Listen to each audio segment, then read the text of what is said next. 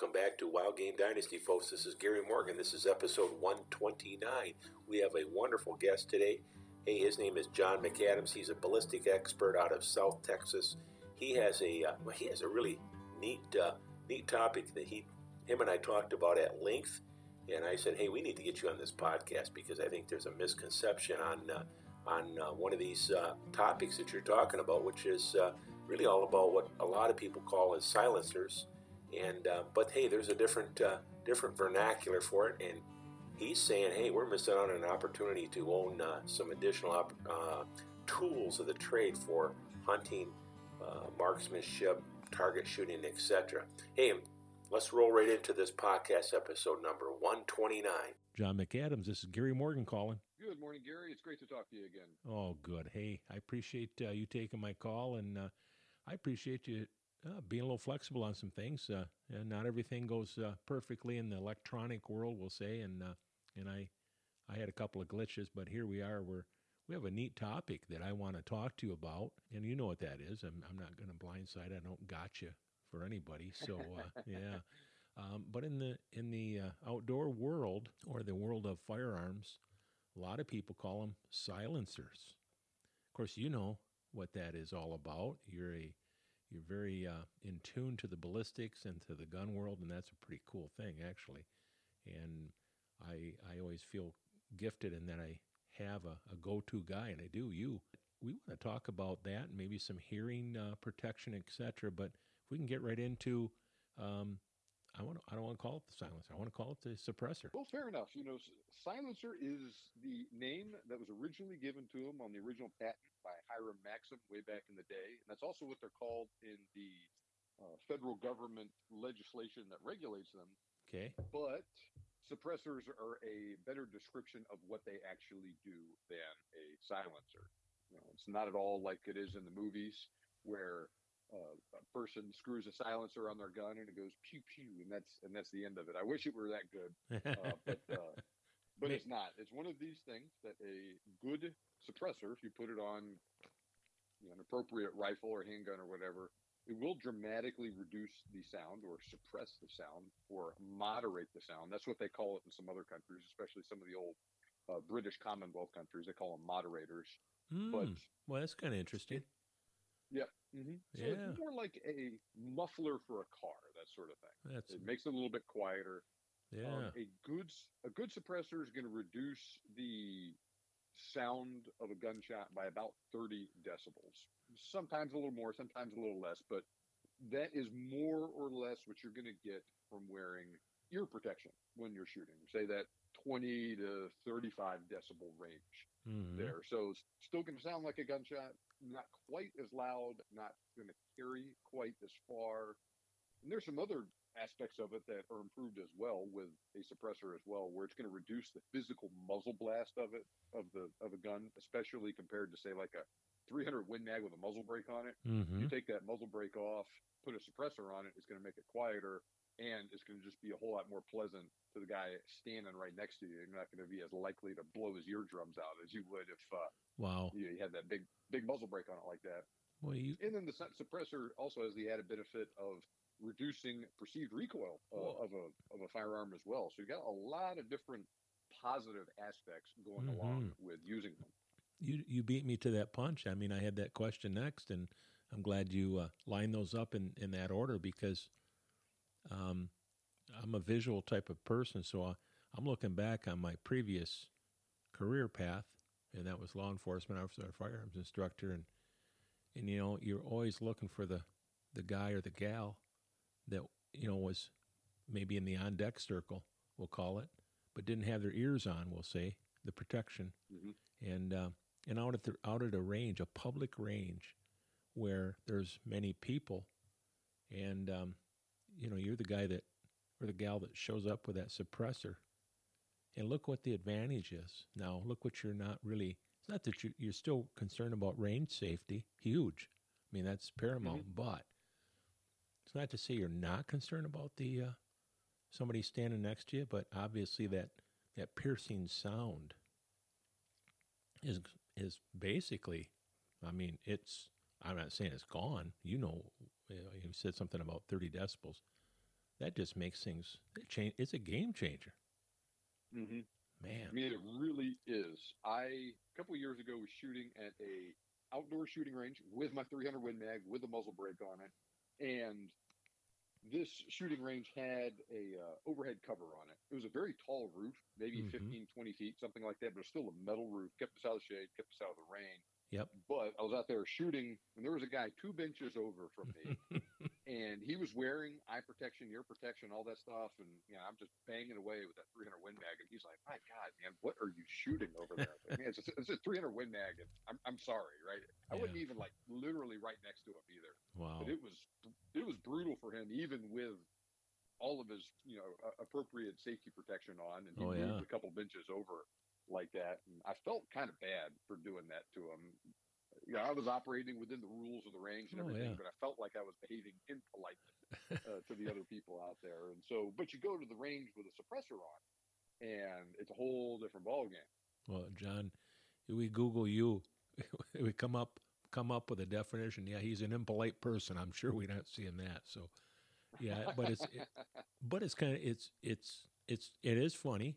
I mean, grin grin funny, tongue in cheek funny, but it's true. I mean, uh, there you are now, giving a perfect example, and and for folks down your way and folks up here, especially in that southern Michigan area, and I, that 300 Win Mag is such a popular gun, and that's not the only one that's going to bark. So that Mhm. suppressor is just a uh, another tool, we'll call it, in our ability to uh, keep things safer for hearing protection wise, and um, and obviously there's things that you're going to talk about that probably a lot of people would have no clue that that's a be- side benefit or maybe a direct benefit from from using a suppressor. Yeah, if you can share that with us, that'd be great. Sure, you know, so the like I said, the main and most obvious benefit of a suppressor is reduced noise, and then going along with that, reduce muzzle blast. Kind of as a secondary benefit of that is the reduced recoil of whatever it is. It's not going to be quite as good as what you would get with a muzzle brake. So It depends on the suppressor and it depends on the muzzle brake. But you go from just a, a right a that exact rifle cartridge load with Mhm. nothing on the barrel to with a suppressor, you may be experiencing 20% less recoil with it. Wow. And in, in some cases, it's tremendous. Yeah. And going along with the reduced noise benefits of the of using a suppressor, it has some amazing benefits potentially when hunting game as well. I got a couple Mhm. interesting anecdotes that I've I've experienced over the years hunting with suppressors as well. I'd like to share with you and the audience as well. Please may. do. Please do. So, I guess probably the first time I really noticed this, I had heard about this happening before, but the first time I really noticed it was I was hunting hogs out here in East Texas, hmm pretty thickly wooded areas. It's very unusual to shoot past 100 yards here, and Mm. it's pretty typical to shoot inside 50. But in any case, I snuck up on a group of hogs that were feeding one morning. There were three hogs together, and I got into a good position uh, about 30 yards away from these hogs, and I had a rifle with a suppressor on it, and I waited for one of them to give me a good shot. Squeezed the trigger, boom, hog went down just like that, and it lit out just kind of a muffled yelp, hmm muffled squeal, and Yeah. hit the dirt. And the other two hogs just stood there and looked at it for 30 seconds. Like, what the heck was that? Time for a dirt nap, dirt nap, huh? Yeah.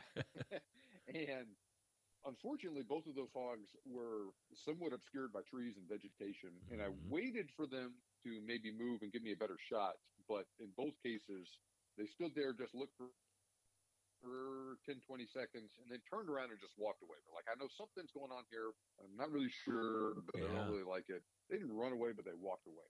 Mm. Had they been in a position where they could have, I could have shot another one of them. I easily would have had enough time to do that. I worked the bolt and got back on target and was just waiting, and just the opportunity never came. Mhm.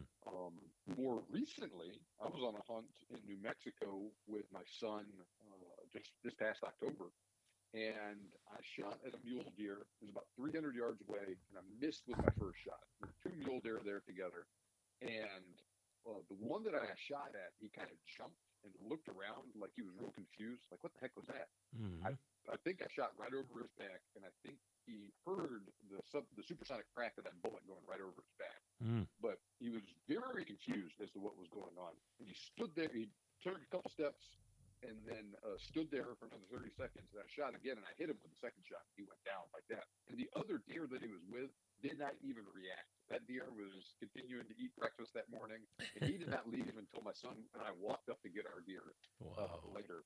Now this was public land in New Mexico.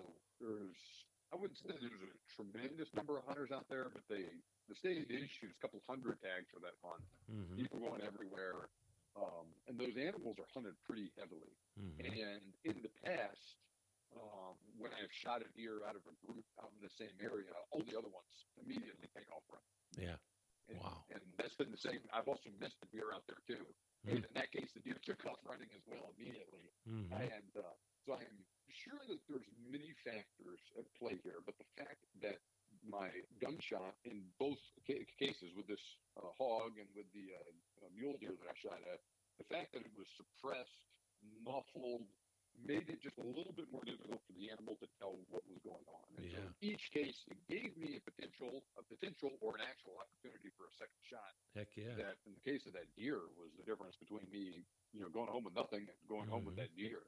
Yeah, it's nice too to the old adage. Uh, you know, you shoot, you pay attention where the deer or the animal that you're uh, looking to harvest takes off, or in this case, you kind of see what the animal behavior is afterwards. It can tell you many things that are advantageous about locating or understanding how that track might might start looking for you, knowing you know what the animal behavior is, and with the uh, suppressor based on what you're saying, that's going to give us Mhm. a lot more data or intel right after you basically squeeze that trigger to uh, know what to do next.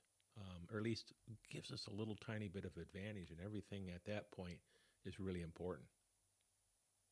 Yeah, that's 100% true. Yeah. And like in the case of this mule deer too, you know, 300 yards. I mean, it's far, but not super far away. Wasn't like I was shooting at 800 yards or something like that. hmm But because I had the suppressor on my rifle and reduced the recoil uh, of it, it helped me get back on target faster than was the case. Would have been the case if I had nothing on the barrel too. And yeah. my son was sitting right next to me, and I didn't have to worry about blowing his eardrums out with with the uh, you know muzzle brake on my rifle or, or anything like that. And so it worked out uh, Yeah. very well on, on on a couple a couple of my previous hunts with these with these different setups. Yeah, absolutely. I would think there are some hunts. I mean, I'm trying to think out loud. I can think of uh, here in Michigan, we have a, a limited, very limited uh, elk harvest. Matter of fact, uh, we have two seasons one in the fall during their breeding cycle, and then one here in December that's uh, going to open up here this weekend. And, uh, or I should say that, I shouldn't say that. It opens up on the 12th. So, uh, but um, I remember um, we had three fellows. There was two of us guiding.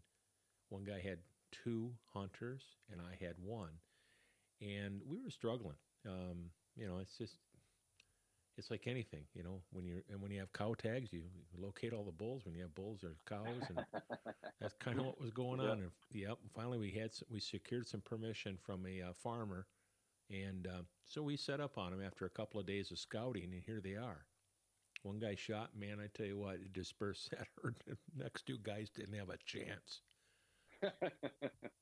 You know, and it's kind of like that. Or how about those uh, hunts that you book in other countries? I mean, Africa's very popular for Mhm. for those that uh, save their pennies and, and nickels and dimes, we'll say. But um, here you are sitting in a or standing in the back of a vehicle or whatever the hunt, however it's designed, and that suppressor would be so nice to not have to uh, spook everything around it, plus uh, cause everybody to cover their ears. And then when everybody's ears are covered, then if somebody has to bark out an order that's really important to hear and understand, nobody hears it. I don't know. It just seems like the the the uh, advent ad, the advantages of a suppressor far outweigh any of the I, I think so far outweigh most any of the concerns and that uh, would cause somebody to say legislation to say uh uh or maybe at least uh, um, cause us to look at it quite differently and um, and, and Mhm. look at it in a way that maybe it, it is a uh, a tool that's too valuable just to uh, not allow. So Yeah, I, I agree 100%. For a long time, I resisted getting a suppressor because I was afraid of just what a pain in the rear it was going to be. I Mhm. overestimated how difficult it was going to be to get one. Mhm. And actually, my very first experience hunting with a suppressor was about seven, eight years ago in Africa. Mm. Uh, I was on a hunt with, with some guys in South Africa, and the funny thing uh, about this is, and you see this play out several different several different places in the world. South Africa is one of them. hmm Where getting a rifle there is you can do it. It's more complicated than buying a rifle for most people in most states in the United States. hmm But getting a suppressor there, not a big deal at all. Wow. Yeah, and it's in in some cases, um, in some countries, especially let's say like the UK, it's Mhm. almost considered rude to go hunting on a place without a suppressor. Really, really. It is. Wow. is. You know, for the for the reasons that we talk about. And so, like Mhm. especially like in the in the United Kingdom, there's a lot of places where people hunt where they're doing it it, it safely and carefully, but Mhm. There's houses and people living just scattered all over the place. There's not gigantic tracts of land where people go and just hunt. So there's a Mm. lot of hunting in agricultural areas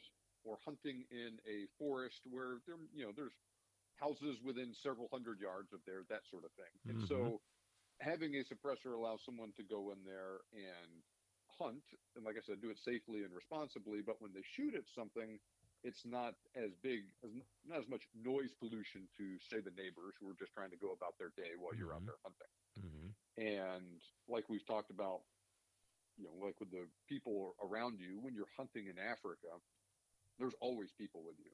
At a minimum, you're going to have a professional hunter or a guide and a tracker with you usually, and sometimes more. But Mhm. you're looking at about two people with you, Mhm. and you know those people may guide dozens of hunters a year and shoot lots and lots of animals and just so they're exposed to lots and lots and lots of gunshots a year Mhm.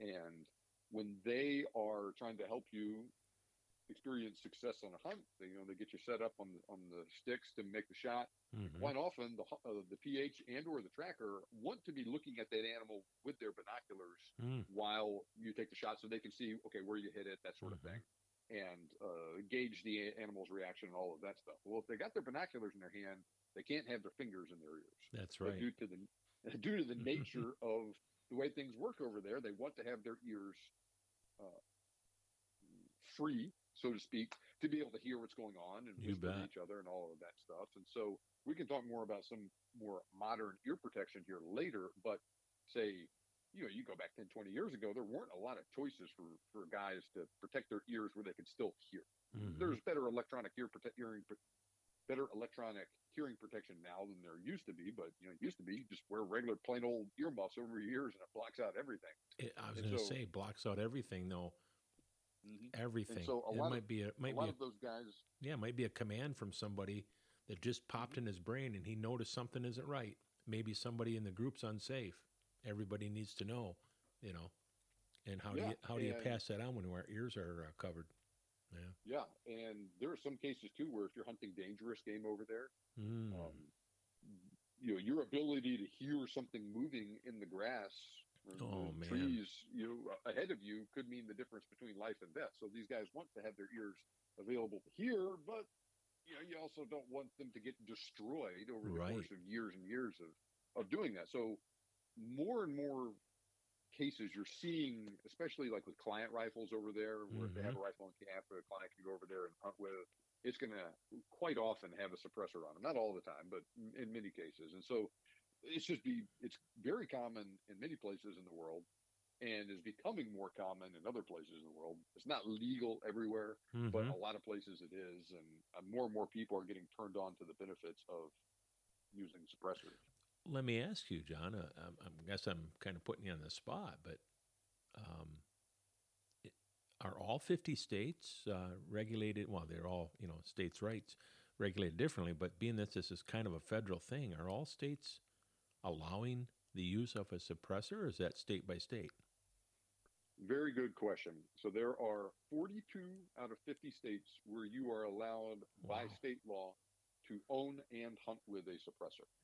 Uh, that is, of course, assuming you're in compliance with the federal law to do so. But Yeah. on top of the federal law, those eight states, and they're the ones that you would expect California, New, New Jersey, New Jersey, that sort of thing.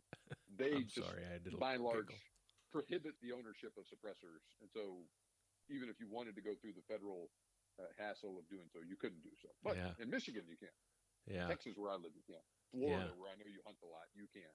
Mm, Um, awesome. all so um and some states may have some other restrictions uh, that are placed upon it that you need to be aware of whatnot but like i said by and large it's something that you are allowed to do with the caveat that just check on the regulations before you do so but this Yeah. is also one of these things as well that when it comes time to actually buy a suppressor if you decide that you're going to do that a, a dealer is not going to sell you something that is illegal for you to own. Right. Uh, right. They, you know, they want to make sure that they are in compliance with the law and that sort of thing. And so, there's no uh, gun dealers in Illinois, for instance, that are going to sell you a suppressor. so you don't have to accident, worry about accidentally buying one okay. uh, so- there. Now, So we mentioned four out of four out of the four out of the eight. Way so far. that, all right, let's, that won't let's see, sell let's you see if one. I can get them all. So we got Hawaii, California's two, Illinois is three, New Jersey four, New York is five, Massachusetts is six. Yeah. Well, Gosh, let me let me let me let me think of think of the other ones. I'm gonna feel I'm gonna feel like an idiot here. Well, there might be one that just uh, surprises or fools us all. Who knows? Yeah. um, I'm sure it's gonna come to me here in a second. Give me one second.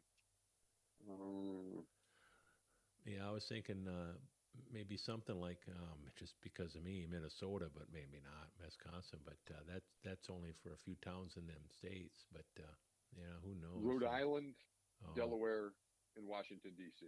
Okay. Yeah. Yeah. So it is it is legal in Minnesota. That was a case where I think they're one of the more recent states to allow people to uh, to own them. Yeah. Um, but that, that's where we stand now. And as far as I know, every case of a state where that they are legal to possess with state law, they are also legal to hunt with Mm, uh, in in accordance with state Mhm. law too. I think Georgia recently updated their law Mhm. where for a while it was not legal there. mhm. But I think maybe in the last couple of years they changed it so that is something that's allowed to do. So with all this stuff, look into the laws before you buy one and You before you hunt with one Yeah. and You before bet. you travel with one too. Uh, Mhm. but it's much more widely uh, legally acceptable than was the case 20 Yeah. years ago. I I guess I'm asking you, putting you on the spot again, but this is one of these, you know, it's obviously a question that isn't necessarily in the top 10 when somebody's considering it. But just because, I mean, when you own one and you travel through one of these states that doesn't allow the use of them, is it doesn't allow the use or doesn't allow the possession? That is a good question. I would say I don't know. Yeah. just, just I don't want to uh, give someone uh, an idea of, uh, that, that may Right. be Ill- right. illegal to do. Well, this, like, you know, for us to just talk about that just for the last uh, 15 seconds, it obviously it, it'll resonate to our listeners. That's that one's on them. They and even if we told them the eight states, they still they need to, uh, as you mentioned earlier, they need to do their homework for their own Mhm. um, compliance, and highly unlikely that a dealer would sell them one, a, a licensed uh, FFL would would sell them something that's going to be illegal. I mean, highly, highly unlikely. I would say almost never, if not never. So, but uh, boy, that just. Uh, huh. Well, let me ask you now. This is something I thought about just a minute ago.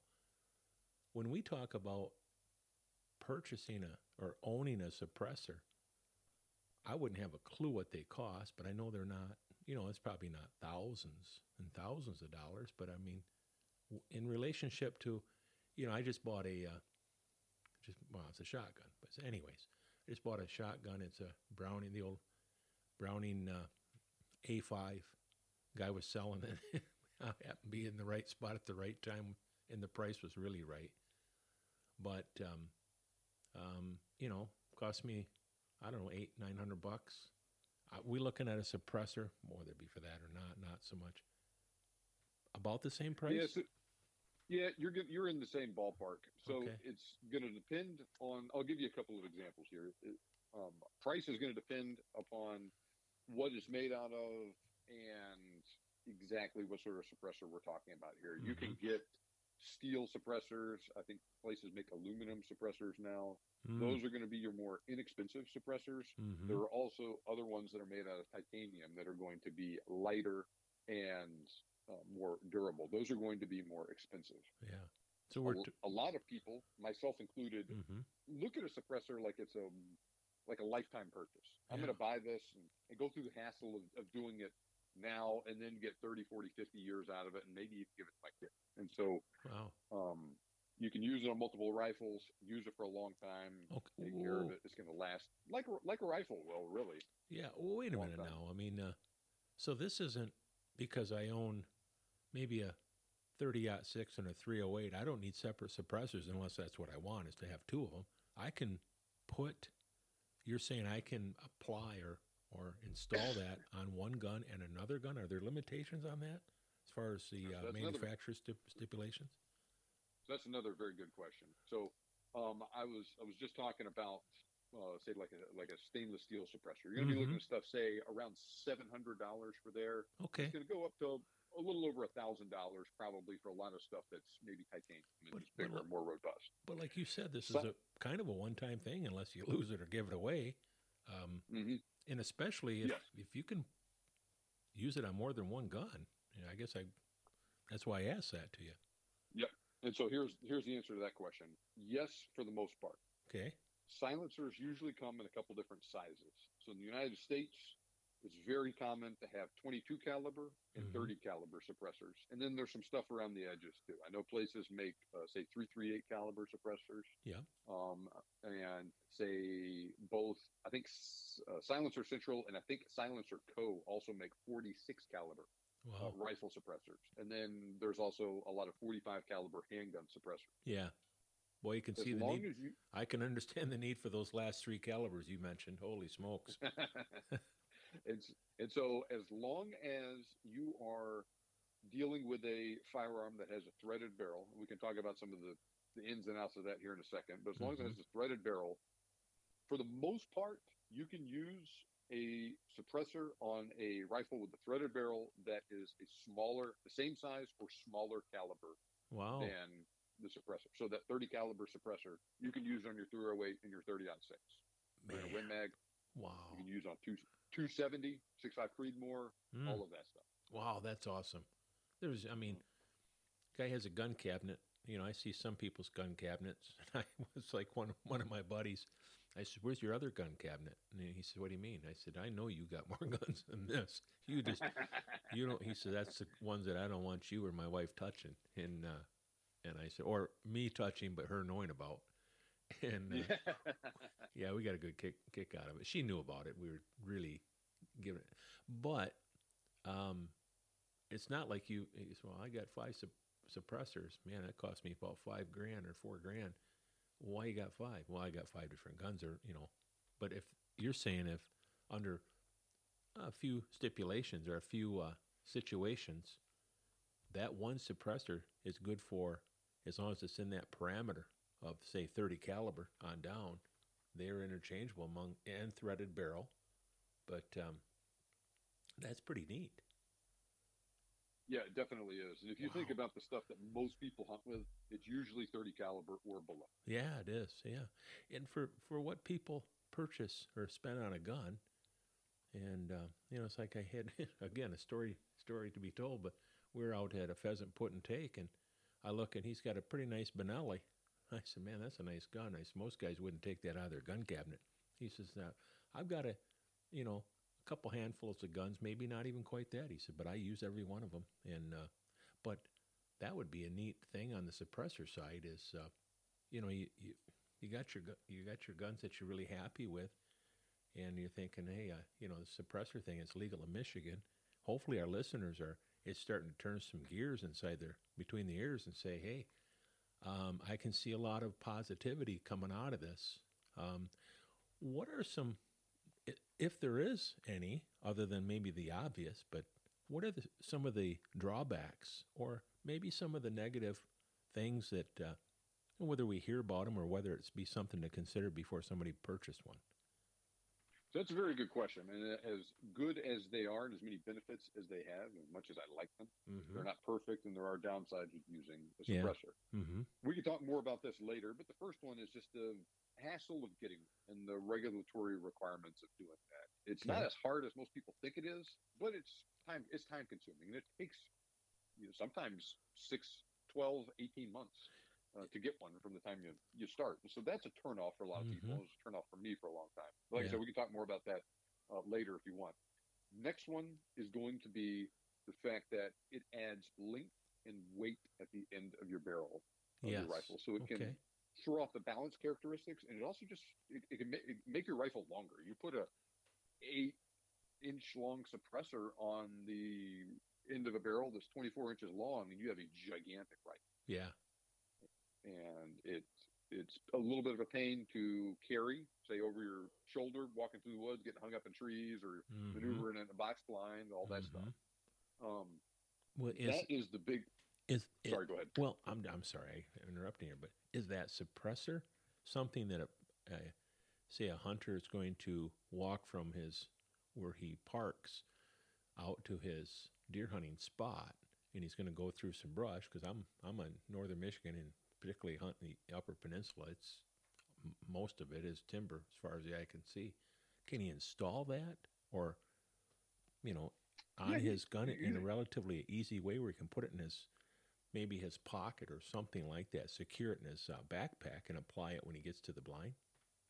Yeah, you could potentially, you could definitely do that. You know, so especially to say if you get to your blind uh, in the morning and it's dark, like a lot Yeah. of people do, where you can't be shooting anyway, Yeah. and yeah, you need to walk a bit, carry it in your backpack, put it on once you get to the blind. Wow. Not that big of a deal. You don't need a big old tool, Um, toolbox or something to to do this. Then. No, Wow. most. So I exclusively use suppressors that are direct thread.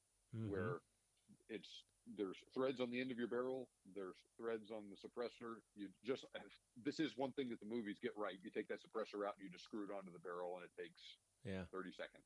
to When you it's say- not that big of a deal. When you say threads in the barrel, are you talking about the the twist, or are you talking No, about? so these threads are going to be on the outside of the barrel. So You're somebody's- have yeah. Okay. Somebody's Um, gonna have to take it to so- a to a to a machinist. So uh, yes, okay. so a lot of modern production rifles come with threaded barrels, especially if they have a muzzle brake or something like Mhm. that. But even stuff from Ruger and sometimes Tikka, Savage, whatever, many of their rifles now are going to have uh, threads on the end of the barrel, Mhm. and it's at the very end of the barrel on the outside of it, like Okay. you would be uh, screwing a, a nut onto Yeah. the end of the barrel. Yep. That's how it works with a suppressor. You got male threads Mm-hmm. on the rifle and then female threads on the suppressor. mm-hmm. Okay. If you have an older rifle that is not threaded, it is something you can take to a gunsmith or uh, you know something like there's companies that do this or just a, a Mhm. good gunsmith should be able to do it as well. Yeah. They'll be able to uh, add the threads to your barrel and it's not that big of a deal. Yeah. And Absolutely. so, you know, you talk about mm-hmm. sorry, what, what was your question you were going to have? Well, just to when you're say for instance you um, you got your, your your rifle, you don't put the suppressor on because maybe it's on a different rifle, a different gun, but you want to protect the threads. Would there be something that a person should consider to put a put a protection on that end of that barrel on the threads? Maybe because I'm thinking of myself, I'm not the most gentle person in the world, but I'm thinking about you know you're walking through the woods and things happen, and uh, Mm-hmm. instead of uh, you know having those threads you know bear themselves to whatever the hunter decides to you know expose them to, is there a uh, is there is that a consideration? It is, and it's there's something called a thread protector actually that uh, that you do that. It's just a little piece of metal that you screw on Wow. onto those threads, and it it sits almost flush with the barrel, and it protects the threads when you're not using them. And it's really easy. You just unscrew it. You put a suppressor or a different type of muzzle uh, device, whatever you want to put on there, on it.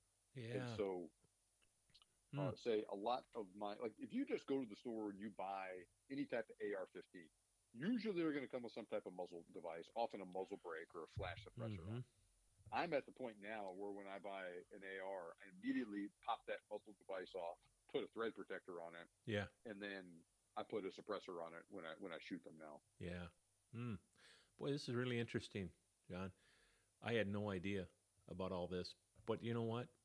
What's what's really cool is, and for our listeners, I'm hoping they echo my sentiments, is that the way you're explaining it, it takes a lot of the mystery right out of this whole thing, and it puts it into such a practical perspective in in what we can expect. This thing is not a complicated thought process going on at all.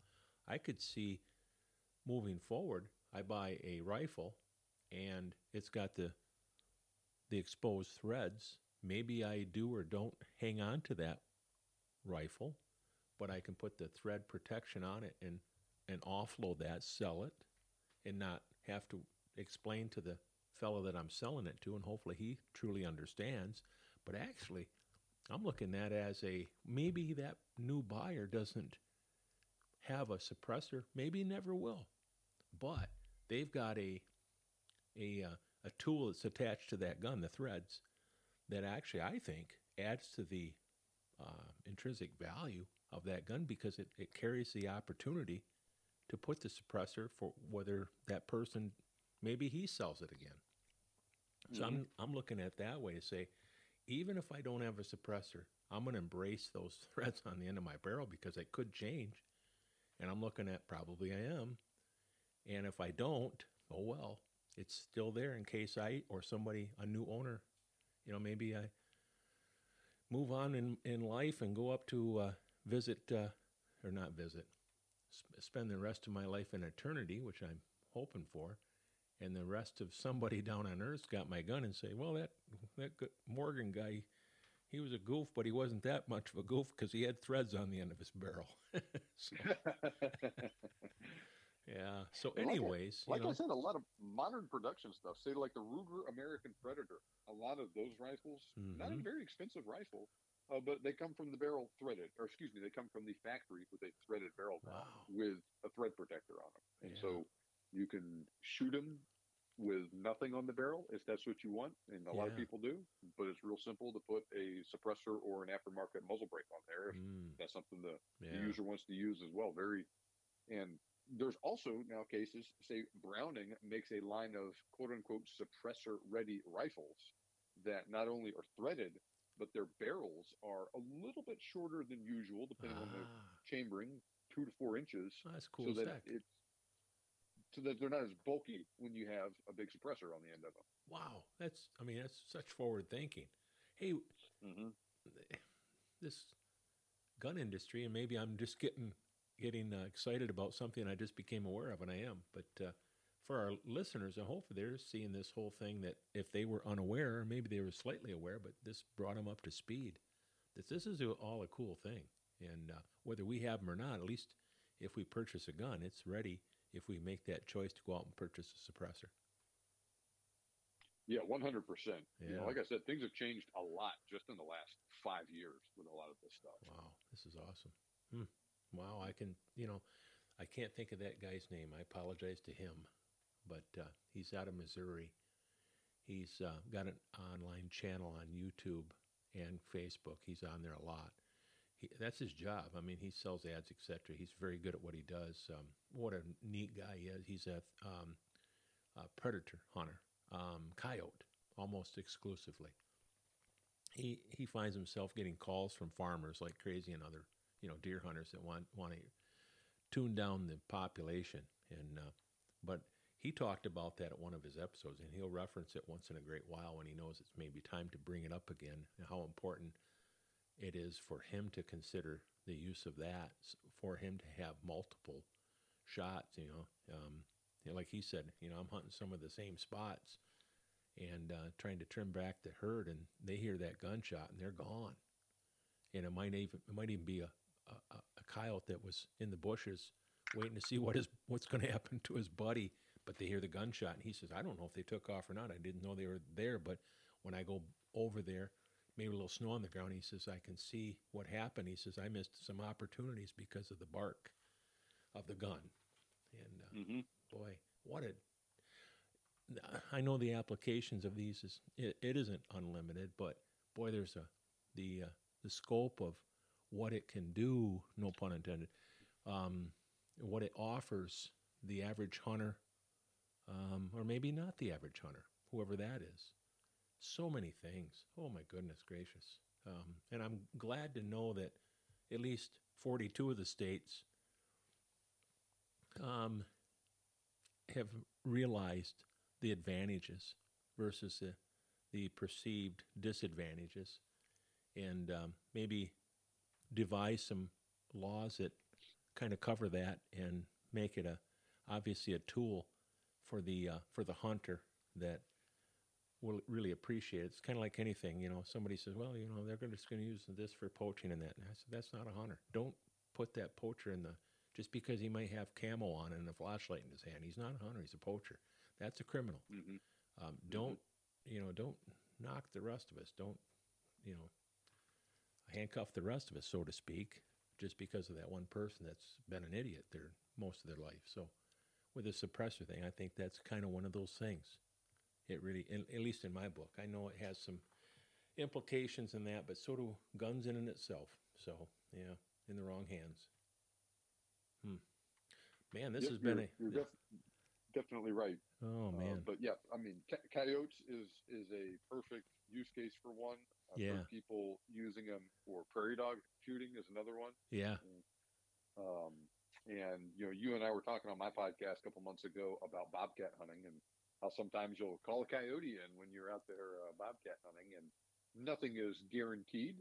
But if you shoot that coyote with a suppressed rifle, that bobcat might be more likely to, to come in afterwards, where you bet. they might not have been as as likely to come in with an unsuppressed rifle. Yeah, absolutely. You know, you, you hear that uh, at least in Michigan from a lot of hunters. We have a you know pretty significant coyote population, and any landowner that uh, really enjoys uh, uh, improving the habitat for the deer and the other critters, the game animals, really sees a coyote and says, "Oh man, you know where you see one there, you know there's a many more." But this would be a great opportunity. They're sitting there deer hunting. Here comes a coyote. Do you want to ruin your, your sit in the woods? It might be opening day because it you know that bark of that gun's going to chase you know probably alert the deer that might be nearby especially the ones that might be bedded just a short distance but with that suppressor there there may be a, an additional opportunity for someone to say yeah i can take a coyote and not alert my deer much if at all Mm-hmm. wow that would be awesome for for that person just under that basic situation right there Yeah, I would say so. You know, there's nothing is guaranteed, right? Sometimes you can shoot a coyote and a deer will still come in yeah 20 minutes later like nothing. looking at Uh, it laying there you know And then and then sometimes you can um, shoot it even suppressed and it'll still scare stuff away, but something that can just shift the odds a little bit in your favor. And You and, bet. Uh, yeah you you, bet you, you take all of these little benefits of it together. I think in in in my particular use case, it makes sense to use them. And Yeah. as, as long as I'm hunting in places where they're legal to use, I'm going to continue to hunt with a suppressor for the rest of my life. amen Um, yeah yeah. That's that's going to be my my default thing that I do, and I, more and more people are starting to agree with me there too. You betcha. Absolutely. Yeah. It's it's a uh, I don't want to call it a game changer because another uh, you know um, ism, but uh, but it is for so many for so many reasons. It can uh, be used in our not just for the hunter's advantage, but for the neighbor's advantage, for the people that live uh, in the area that you hunt, uh, different things like that. So out at the range, oh god, we can go on and on. So it, what it what this pod, podcast I think has done for a lot of listeners because it has for me, it's opened up our my mind to some of the possibilities that it would have never crossed my mind had I not been uh, been on this podcast and talking to somebody that, like yourself that's very versed at this thing and and has a uh, wide open uh, uh, perspective on on some positivity that this uh, that these suppressors can offer. It's an opportunity. The neat thing about it was too. I thought, "Oh, you got to buy one for every gun." Well, that's not true necessarily. Even I mean, most of the time it's not. So all that stuff's really cool, John. I know you've got a busy day today. We talked about that before I press the proverbial record button, but uh, so I don't want to hold you up and uh, we got appointments and the rest of the day and different things. And if we're still talking on this phone um, podcast, we'll call it, uh, and it's starting to get dark, and we know we talked too long. So yeah, John, this has been Well, a treat, man. Well, why don't we why don't we do this? Um, I have an article that I've written about one of my favorite suppressors. That uh, actually is the one that I was using on that one, the mule deer hunt I was telling you about. It's a really good suppressor for Yeah. Um, maybe you could put that in the show notes for this episode. People can check it out. To learn a little bit more about it, learn how to uh, uh, go about legally purchasing one and that sort of thing. Some of the best practices that I've learned over the years, and, You bet. and learn more from there afterwards. Oh, you bet. I appreciate that. I appreciate you sharing that. Hey, with your extra permission, I'd put it right on our blog for uh, for our a lot of our listeners are also our readers. So we post our our podcast right on your right on the blog as well. The connection there, the the links, but uh, that way I could post your uh, your article right on that blog and and and that way too is I'll uh, I'll kind of interconnect them so they'll know if they read that they can hear more about it on the on the podcast. So it kind of crosses over. So anybody that wants to listen can. All right, that's awesome. I appreciate you doing that. And for listeners that just want to hear more of me talking about hunting and guns and cartridges and that sort of thing, I talk about suppressors too. I recently did a episode where I talked about a bunch of different ones, and I Mm-hmm. cover some of the stuff that we talked about in this episode in a little bit more detail and give some other examples. Check me out at the Big Game Hunting Podcast. Anywhere that you listen to podcasts, and Gary will put that link uh, to that particular article I was telling you about in the uh, show notes and on the blog, and that'll be good. So I've uh, really enjoyed this discussion with you, Gary. Um, I'm, it sounds like you found it interesting and learned a lot. So um, if there's any other questions you can answer before we uh, wrap it up, I'm hap- happy to do it. Well, I think you've you've covered an awful lot, but an awful lot of neat stuff, and I really appreciate that. And a lot of stuff that most everybody's going to be able to uh, take in and digest it and apply it to their own own life, their own use, and which makes it pretty cool. So, for that, uh, we uh, we appreciate your time, John. And um, hey, you have a very merry Christmas, and hey, don't forget, I know you won't. None of us, and to our listeners, are real meaning it. All right. Well, thank you so much, Gary. You have a great Christmas as well. All right. Thank you. You take care. This week's podcast brought to you by Hey, it is antler growing season until mid August, so now is the time to get those mineral sites going, and we can help with that with our product called Power Mineral. For more information, call 231 492 6697 or Facebook it at Edge Attractants Incorporated. and also brought to you by Michigan Brand. Michigan Brand is a third generation family owned and operated business out of mid Michigan. We are known for our world famous hams, jerky, and various sausage products. You can find us all over the state of Michigan as well as other states throughout the U.S. Check us out at MichiganBrand.net. That's MichiganBrand.net to learn more. And with that, we conclude another podcast episode with Wild Game Dynasty. Thanks for listening, and be sure to subscribe in your podcast app to receive notifications on future podcasts. Also, please head on over and check out our Facebook page. Be sure to like and follow it to stay up to date on highlights from our clients' turkey, bear, and white-tailed deer hunts. Until next time, guys, stay safe, enjoy the great outdoors, and happy hunting.